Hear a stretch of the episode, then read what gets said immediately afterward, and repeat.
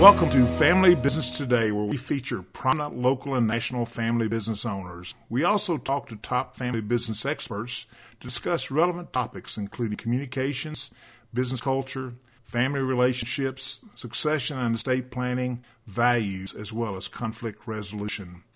Brought to you by the Tennessee Center for Family Business, I'm your host, Greg Lewis. Our guest today is Travis Harms. Travis is Senior Vice President at Mercer Capital, located in Memphis, Tennessee, where he leads Mercer Capital's Family Business Advisory Service Group. Travis's practice focuses on providing financial education, valuation, and other strategic financial consulting to multi generation family businesses. He is a frequent speaker on valuation and related topics to audiences of business owners, financial executives, auditors, and valuation specialists at professional conferences and other events across the United States. Travis is the author of the book 12 Questions That Keep Family Business Directors Awake at Night and co author of Business Valuation and Integrated Theory, second edition, with Christopher Mercer. Hello, Travis. I am so excited that you could join us today on this edition of Family Business Today. Hello, Greg. Thanks for having me. Oh, we're, we're great to have you. It's great to, you know, I have a lot of family uh, businesses that we work with are always talking about this. How much is my uh, business worth, and uh, how do we go about uh, getting a valuation? So, uh, so I hope that after we've had this uh, conversation today, that uh, we will have been able to whet their appetites and also been able to answer some of their questions. So, so let's jump right in. And a great place to start is to start at the beginning. So tell, tell us, what is a business valuation and why is it beneficial to business owners and prospective buyers alike? You know, a, a valuation is really just an independent opinion of value for your business that's prepared by an experienced professional. So someone who's done this before, who has the training and the expertise to give an independent and a quality uh, opinion regarding the value of your business. As far as why it's important, you know, the family business is for most families that's the largest asset they own, mm-hmm. and you can't make good investment decisions about your business if you don't know what it's worth. Sure. You know, sure. I, the, the example I use a lot of times is no one would tolerate a, a stockbroker or a wealth manager who refused to tell them what their portfolio was worth. Mm-hmm because mm-hmm. you can't make decisions without that knowledge. So your family business is really no different. Okay, so so I, I get that, but so tell me though, but I'm a business owner, I'm saying, you know, Travis, I'm planning on just transitioning my business to my children, or maybe even to a group of key employees or close to me. So, so in that case, why do I still need to have a business valuation? Yeah, so uh, that's a great question, Greg, and and sometimes transfers are uh, at arm's length, and sometimes transfers are, are kind of friendly. And, and the, the circumstances you've described there, I'd, I'd classify as a friendly transfer. But even in friendly transfer, there's going to be some value attached to it. And if you don't have a good grasp on what the value of your business is, that value in your transfer is either going to be too low, too high, or just by coincidence, it might be right. So let's think about it. If it's too high, then what you're really doing is burdening your children or burdening your employees that you're transferring the business to, and that's going to, you know, be a, a hard uh, load for them to carry as they take over the business from you. On the other hand, you know, you may say, well, I, I don't want to overcharge them. I want to undercharge them and that's fine. That's totally a, uh, that, that's uh, your decision to make. But I think what folks need to keep in mind is that through operating your business, you have created this wealth, and that wealth is going to go somewhere. So, do you want it to be transferred to the next generation? And if you do, that's fine, but you need to be aware of what you're doing. Or do you have other causes, other charitable endeavors that are meaningful to you that you want to be beneficiaries of the wealth you've created? And apart from having a valuation, you really don't know what's going on when you have these friendly transfers. So uh, the, uh, the, the the day of uh, horse trading of saying how much do you want for your for your business? Uh, well, I want uh, ten million dollars is really over with uh, because even if a, a, let's say a family uh, member uh, wants to to buy the business or even partially gift the business to them, they're, they're going to have to have a funding vehicle somehow or other, probably to fund that, um, unless the the owner is going to self fund it.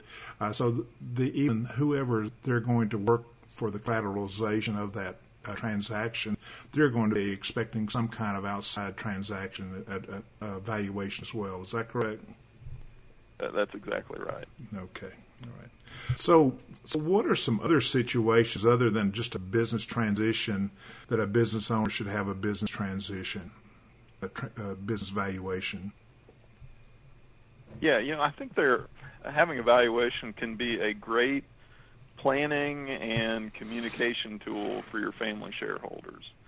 Uh, you know, the, the discipline of the annual valuation process and then the communication of that valuation to your family shareholders. That's a great way to to kind of bring to the surface some of the key risk factors, the growth opportunities, or the competitive threats that are facing your business.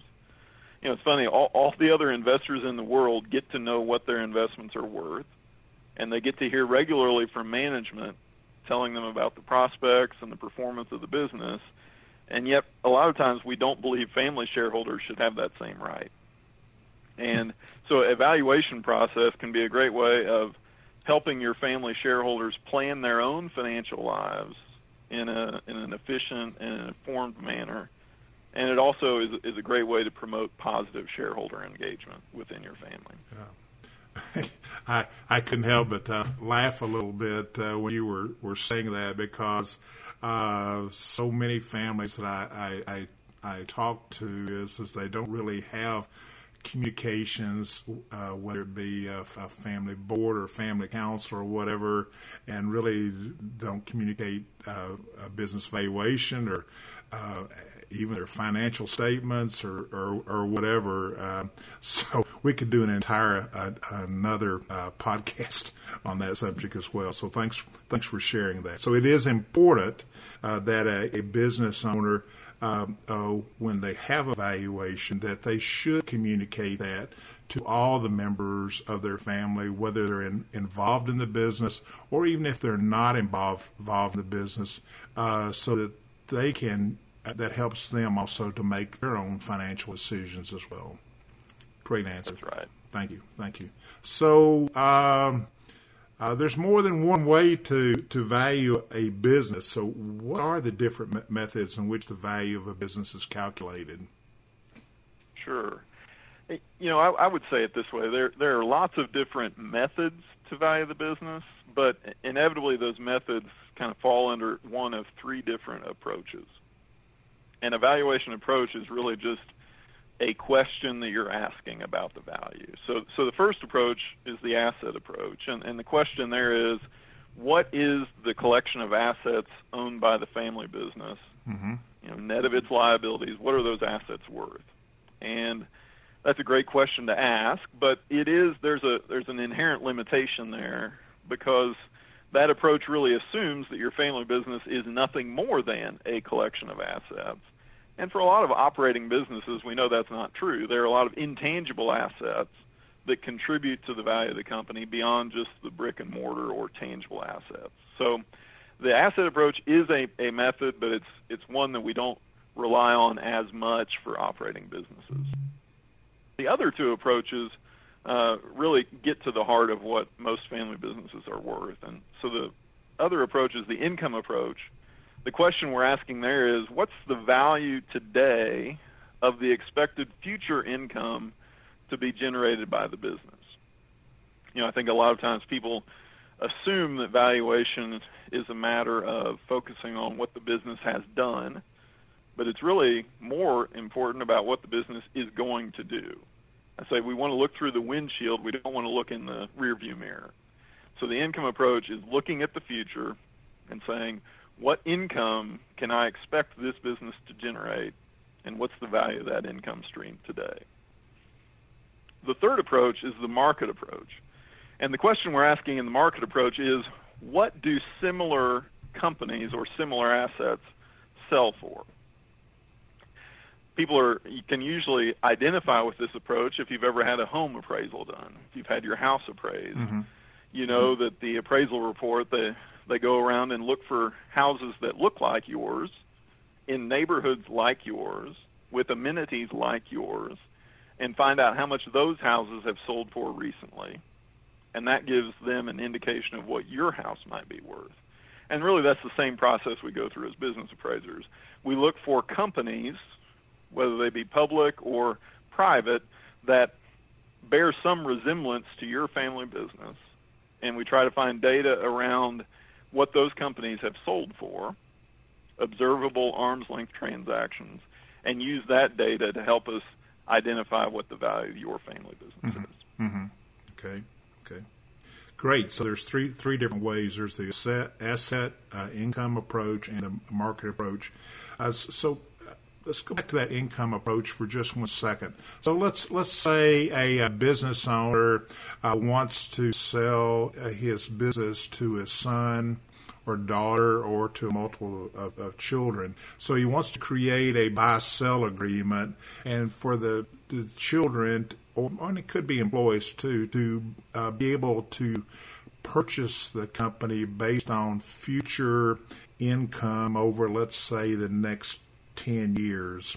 Uh, so, uh, expand on that just a little bit when you, when you talk about the valuation. We're talking about the value of the company uh, today when you when the the buy sell agreement uh, goes into effect, or are we talking about the value of the company in let's say ten years when when the the, the uh, it's com- the uh, buy sell has been completed? Yeah, so that's a great question, Greg. So with a buy sell agreement, that's in general that's an agreement that we enter into today that will govern how a transaction will occur at some point in the future upon mm-hmm. some triggering event. Mm-hmm. So the income approach can be applicable in, in either of those cases.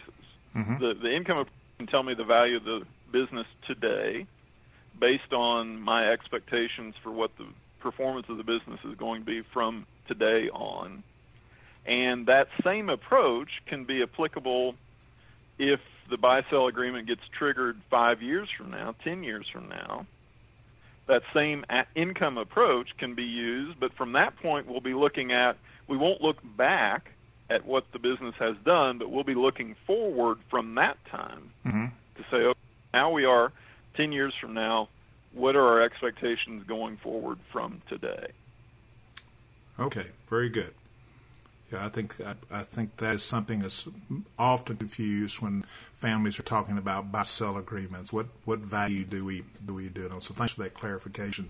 So let's talk about that value of your business again. Um, um, uh, you know, there's there's really three ways that you can sell your business. Uh, you can tran- transition it uh, to your to your children, um, or or to other members of your family. Uh, you can do an ESOP uh, to uh, uh, to key employees or to all your employees. Or a third one is uh, really to a third party party sale. Or there's really a fourth one, of dying in the seat, but I never recommend that one to, to people. But um, so, why are there different values based on the reason uh, for the transition that you're planning for? Uh, why is that? Yeah, I, you know, the, of all the questions that that clients and and prospects ask us, I think the one that frustrates them more than any other response I can give them is is this: that they ask, "Well, what is my business worth?" And my answer is, "Well, it depends." yeah, that is that is uh, automatically frustrating to them, and and and I know it is, but but there are reasons why that's the case. Uh-huh. Um, you know, we I like to think of it kind of this way. First, we can ask that question in this way: What is our family business worth to our family? So that's going to take into account how the business is currently structured and how we're expected to continue operating it as a going concern under our family stewardship, et cetera, et cetera. What's the value of the family business to the family as a whole? And that's an important question to ask for corporate planning purposes as well as for you know personal wealth planning for your family members. I think a second way to yeah. ask. Go ahead, Greg. No, I was just saying the key word there is to the family as a whole, not necessarily to the the the current family business owner or the head of the family, but to the family business as a whole. I think that's key. That's mm-hmm. yep. So the second question, the second way we can ask the question about value is this: What is your family business worth to a strategic buyer? So a strategic buyer might be it might be a competitor, it might be a supplier, it might be a customer. It's someone who can combine or integrate your family business with their existing operations. And they're doing that really with an eye toward gaining some sort of strategic benefit. People talk about the $5 word here is synergy. Mm-hmm. This whole idea that plus 2 can equal 5 in, mm-hmm. in, in, a, in a combination. So, because of that, a strategic buyer might be willing to pay more than what the family business is worth to the family. Because the family is just going to continue operating it as as it is. Mm-hmm. The strategic buyer might be able to make changes to the business such that it's worth more to them than it is to you. Now, of course, this is the number that your family shareholders will hear about at a cocktail party and will yeah. for the board say, you know, my neighbor just sold his business for 12 times EBITDA. Isn't right. that what we're and so so you've got to be really careful to understand that when we're thinking about strategic transactions, those prices are a function of very specific benefits between that buyer and that seller. And you only get that price when the family business ceases to be a family business. So that's not the ongoing value of the business to the family. Mm-hmm. That is the value of the business to a strategic buyer when we decide, you know, we're done. We don't want to be a family business anymore. Okay. All right. Very good. So, so if a business owner is talking about selling his business, um, uh, from a value value standpoint, is the, if he's interested in getting the maximum value for his business, then he really sh- uh, should be looking at a some kind of third party transa- transaction. Uh, if it's if it's okay, uh, the value these the value is getting less by transitioning it to his family or even through to uh, key employees. Uh, he needs to understand that he will he will uh, re- probably receive a lesser value for the business uh, in the transaction. Okay, very good. Thank you. So, That's right. And, and Greg, you know, in those strategic transactions, one thing you need to understand is that one reason the buyer might pay you more is that they intend to lay off some of your workforce. Uh, they may well intend to drop your family name from the business. Right. So there are non financial consequences of getting that maximum price that the family needs to understand and decide whether that's the kind of transaction they want to engage in or not. Sure. So we find in a lot of family businesses that a lot of family members serve in administrative roles in, in the business, and so as uh, in that sale transaction to a third party, there's always way uh, companies are looking at shrinking that administrative cost, and part of that co- cost of the sale may be the loss of jobs for members of your family who are working those administrative roles. Okay, thank you, thank you very much. So that's we're talking about transactions, but you know, uh, I, I, meet often uh, daughters, sons, spouses. Um, who who the owner has died suddenly, been killed in a car wreck, a plane crash, or whatever, or even maybe a, a, a partnership that's gone on for quite a while, and uh, there's a partnership dissolution going on, and you know, there's lots of pain and, and it's it's sudden, it's tragic or whatever. What about the role of a valuation in these kinds of events? Yeah, so um, in those unfortunate circumstances that, that you've described, um, you know, the valuation is a key component of uh, administering the estate. So, um, and, and a lot of a lot of families, uh, while while no one likes to think about their their ultimate demise, um, a lot of families do a good job of planning ahead of time for that. So, and, and a lot a, a, a common planning technique is to transfer minority shares down to the family members uh, while the the older generation is still living. There there there are some real tax benefits to doing that, and for those valuation purposes, um, we need to ask really a different question, and that is this: What is a single share of our family business worth? So, you know, the, the transaction scenarios we've been describing earlier assume that everybody is selling their shares. The company as a whole is being transferred, whether that's internally or externally. Mm-hmm.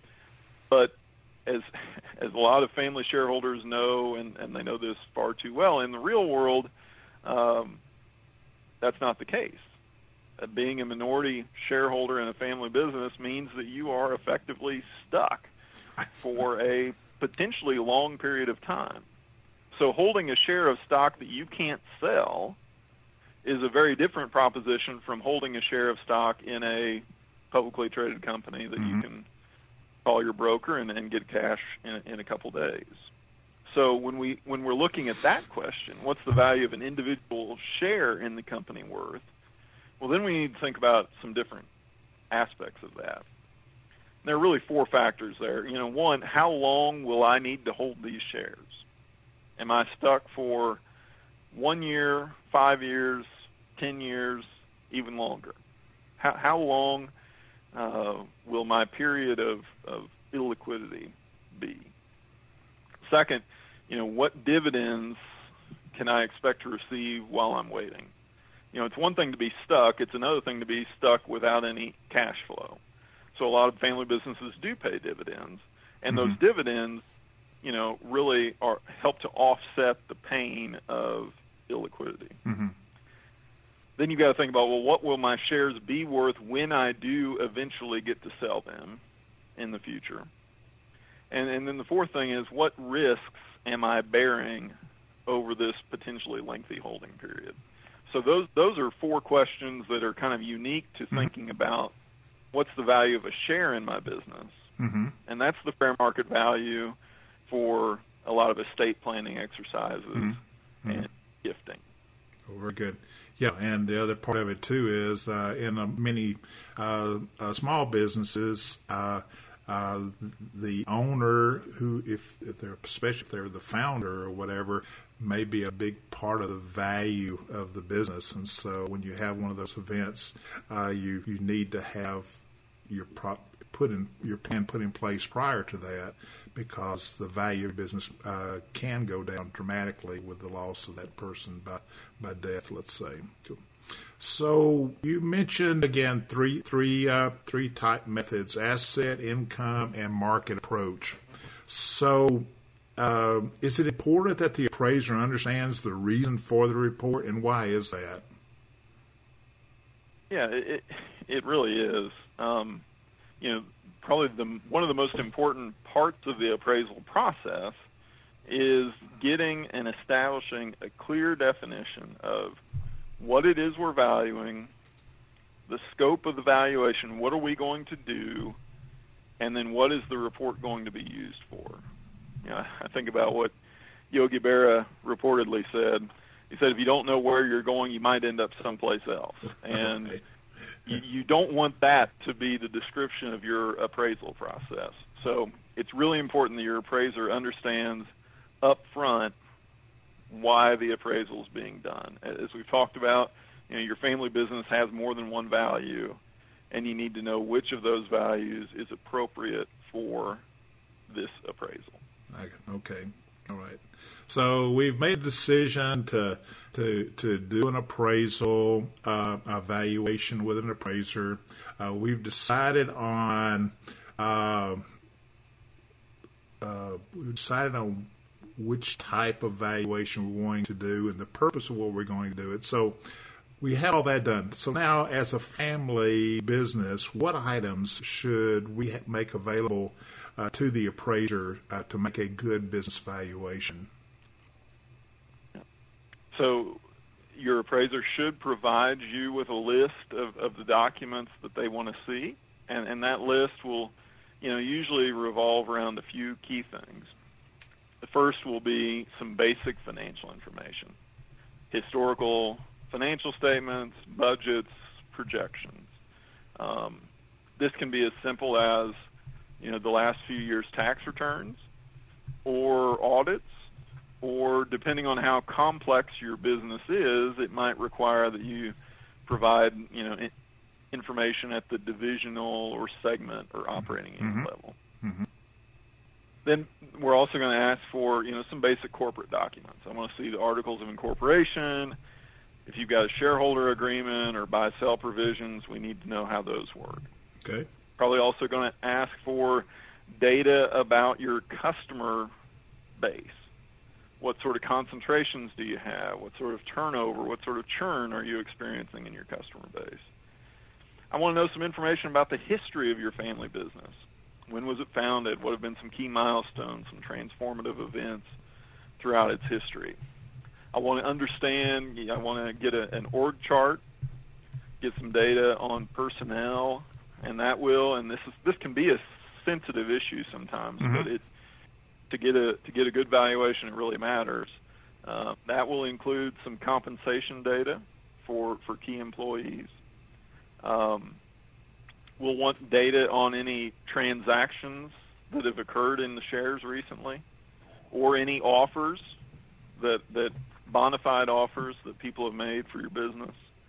Um, we'll want to know about industry conditions. You know, we'll, we'll do our own research, but any data that you have um, can just help us in that and, and make the process more efficient. And some companies have public companies that they look to, to for benchmarking or, or other comparative purposes. We want to know who those companies are. But throughout this, I, I think beyond just the specific information requested, I think it's important to know that the best practice is to collect and analyze that information before we have our due diligence interview. Mm-hmm. That really frees up that in, that interview to be about the why questions and not just the what questions. Mm-hmm. It's much more efficient for me to read and analyze information ahead of time, and then then we'll have a much more productive in, in interview, and I'll be able to actually learn more about why your business is the way it is and mm. what makes your business valuable. Mm. Well, so wow, you just you just you said a lot of things there that uh, documents and information that, that you need before evaluation can do that. Uh, I, I, know in talking to uh, a, a, lot of family businesses, some of those things you may not they may not have right at, at hand uh, for them there. So, how long does does evaluation take? to get all that information you know, together and then for you to, to do the valuation. Right. Greg, you, you mentioned a great, uh, made a great observation there that sometimes, you know, a, a family business, especially a smaller one, may not have all this information ready at hand. And I would say that in those cases, a lot of times they don't have the information because, for whatever reason, the information is just not relevant to their business. So, you know, we we would try to work, and, and your appraiser should try to work with you um, to make sure that they're asking for truly relevant information.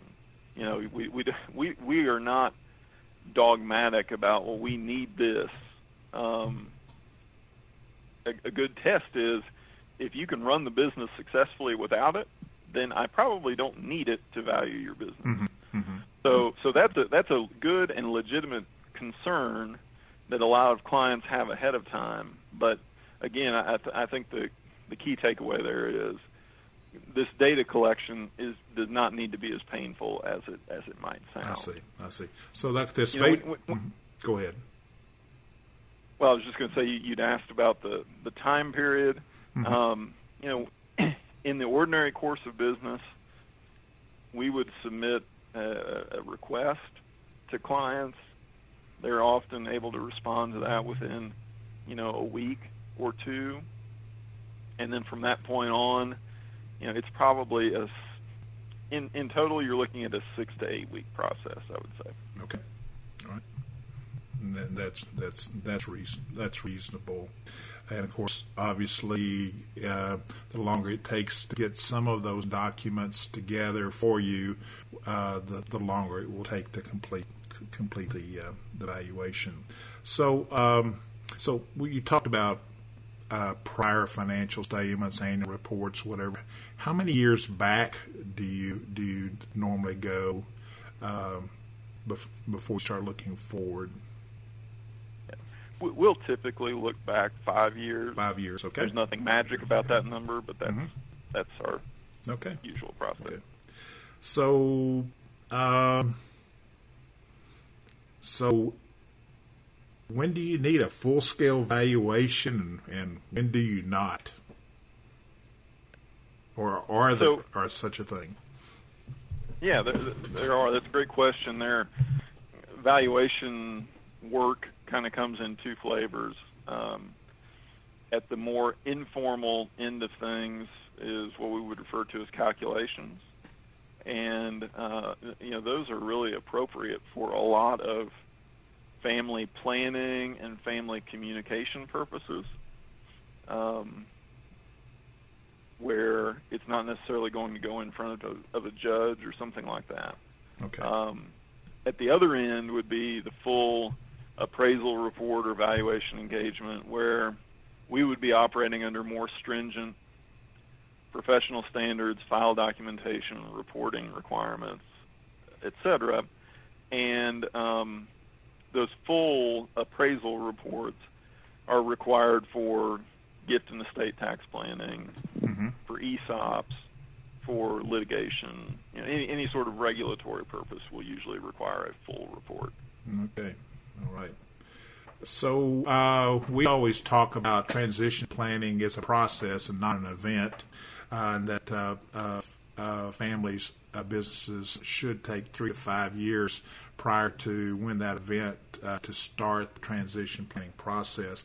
But so, how often should you have a business valuation done. Uh, obviously, if you're talking about transitioning to your family or knowing the value of your business today so that you can set goals for where you want to be in, say, five years to be able to sell it to meet the goals that you have, you would want to have a, uh, a valuation done at that point in time, let's just say five years. Then after that, how often should you have a business valuation done? Annually? Every two years? Twice over five years. What, what's your what's your thoughts on that? Yeah, you know, there, there's there's certainly no kind of one size fits all uh, answer there.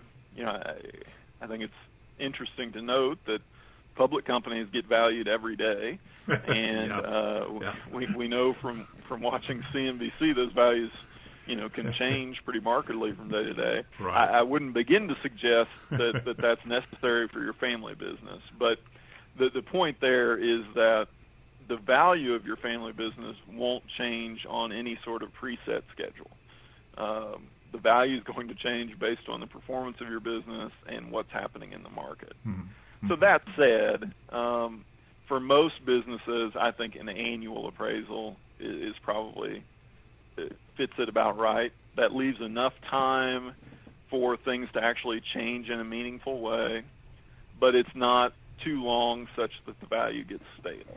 Um, for for larger clients, those that kind of look and feel a bit more like a public company, you know, sometimes they'll get valued two or or four times a year. Um, and at the smaller end, if you're a, a small family business and and the world for you moves kind of slowly, every couple years will probably suffice. Okay. All right. Well, well, thank you for thank you for for sharing that. Well, this next question, uh, and I, I, go back uh, to uh, the the pricing the pricing of your business there. I, uh, we raise um, uh, horses, horses and show horses, and uh, people would always ask me, "So, so Greg, how do I know how much a horse uh, is worth to buy. So, well, it depends. How much is the is the buyer willing to pay for it? In some sense, the. But uh, so uh, always people ask, well, okay, you've told me all this great great stuff about business valuations and everything else. So, what does it cost? so, my question to you is is what's the range of cost for for a, a, family business to have a business valuation? And I know the answer is it depends. So uh, it depends on what. yeah. So it, it, it depends on size and complexity, but you know, as a ballpark range, I would say at the lower end for a for a relatively simple small business, you're probably looking at something on the order of seventy five hundred dollars and at the higher end for complicated, large, multi-segment, you know, really big, complicated businesses, it can be fifty thousand dollars or even higher. Okay. But I know that's a wide range, but sure. but that would that would give some sense for what this costs. Okay. So uh, I have a family business, and I said, okay, I I, I need to get a valuation, but you know, I don't I don't know appraisers. They're not like someone that I call on all the time. So before I contract with an appraiser uh, for a business valuation, what questions should I ask them? I think there there are a handful of questions that you should always use to kind of screen uh, appraisers that you're talking to. One one would be, you know, how long have you been doing this? Uh, there is people like to say there's an art and a science to it. Uh, the science you can pick up, you know, in a, in six months or a year. The art accumulates over time, and there's no substitute for experience. So, you know, I'd, I'd, I'd want to know how long they've been doing this. Okay. Um, second, you know, I'd be curious to know have you ever valued a business like this? Mm-hmm. And that that can be. I think sometimes you can take that question too far. Um, if you're in a very unique, narrow niche, um, there's a likelihood that they've never valued a business like yours. But you know, if you if you step back to kind of broader, uh, at a broader level, you know, have you valued service businesses before? Have you valued manufacturing businesses before? Have you valued distribution businesses before? Those kinds of questions can help you understand if the appraiser has the experience that's relevant to your business. Okay. Another thing, and this is really important, I would say, what professional certifications do you hold? Um, there are no licensure requirements, but there are a handful of professional organizations that uh, are really where you're going to get a reputable appraiser. So you want to find someone who is a member of either the AICPA or the ASA, um, the American Society of Appraisers, someone who is uh, subject to a set of professional standards and is subject to continuing education requirements and kind of a defined body of knowledge. Okay, thank to you. that end, you know, I, I, no, go ahead. No, no, that's fine. That's, that's good information. It's good information for a, for a, for someone who's who's looking at multiple uh, uh, appraisers uh, to do evaluation. So so thank you very much for that. Well, we're sort of coming to the end of our uh, of our, our time today. Boy, what a, some great information for anyone who's thinking about uh, some type of a transition in the next three to five years, and that evaluation is an important tool for them uh, to begin uh, the journey towards uh, uh a transition process. Uh, and the key part of it is, you need to know the real value of your business, and and really other than than just the horse horse trader uh, valuation is is really having a third party to come in and to help you in developing that valuation and then to, to, to do it on reasonable lengths of time towards whatever that end goal is, whether it's three years, five years, or whatever, uh, to to transition out of your business. So So thank you for sharing it. Is there anything else uh, that you'd like to add today, uh, uh, Travis? Well, Greg, I've, I've really enjoyed our conversation. You know, I just uh, would like to point out that you know we provide these sorts of advisory services uh, to clients and family businesses every day, and you know, personally speaking, what I really enjoy most about working with family businesses is helping them educate and uh, connect with their family shareholders. I think too far too often family shareholders are perceived as a burden or a distraction, and that just leads to strife down the road. And so, what I view our job is as um, helping management, helping the board, helping the family shareholders all get together on the same page with regard to some of these key financial issues, valuation being one of them, so that they can move forward in a unified way for the sustained success of their families. Our guest today has been Travis Harms, a Senior Vice President at Mercer Capital, located in Memphis, Tennessee. Travis, thank you so much for being our guest on Family Business today. Thanks, Greg. I've really enjoyed it. Yeah. To learn more about business valuations and Mercer Capital's family business advisory services, visit their website at www.mercercapital.com. You can purchase Travis's book, The 12 Questions That Keep Family Business Directors Awake at Night, at your local bookstore or online at Amazon. To our listeners, thank you for joining us for the Family Business Today podcast. Brought to you by the Tennessee Center for Family Business located in Nashville, Tennessee. Our passion is to help families deal with the unique challenges of working together in a family business and planning for a successful transition. To learn more about the Tennessee Center for Family Business, visit our website at www.tncfb.com. Till next time, thanks for joining us.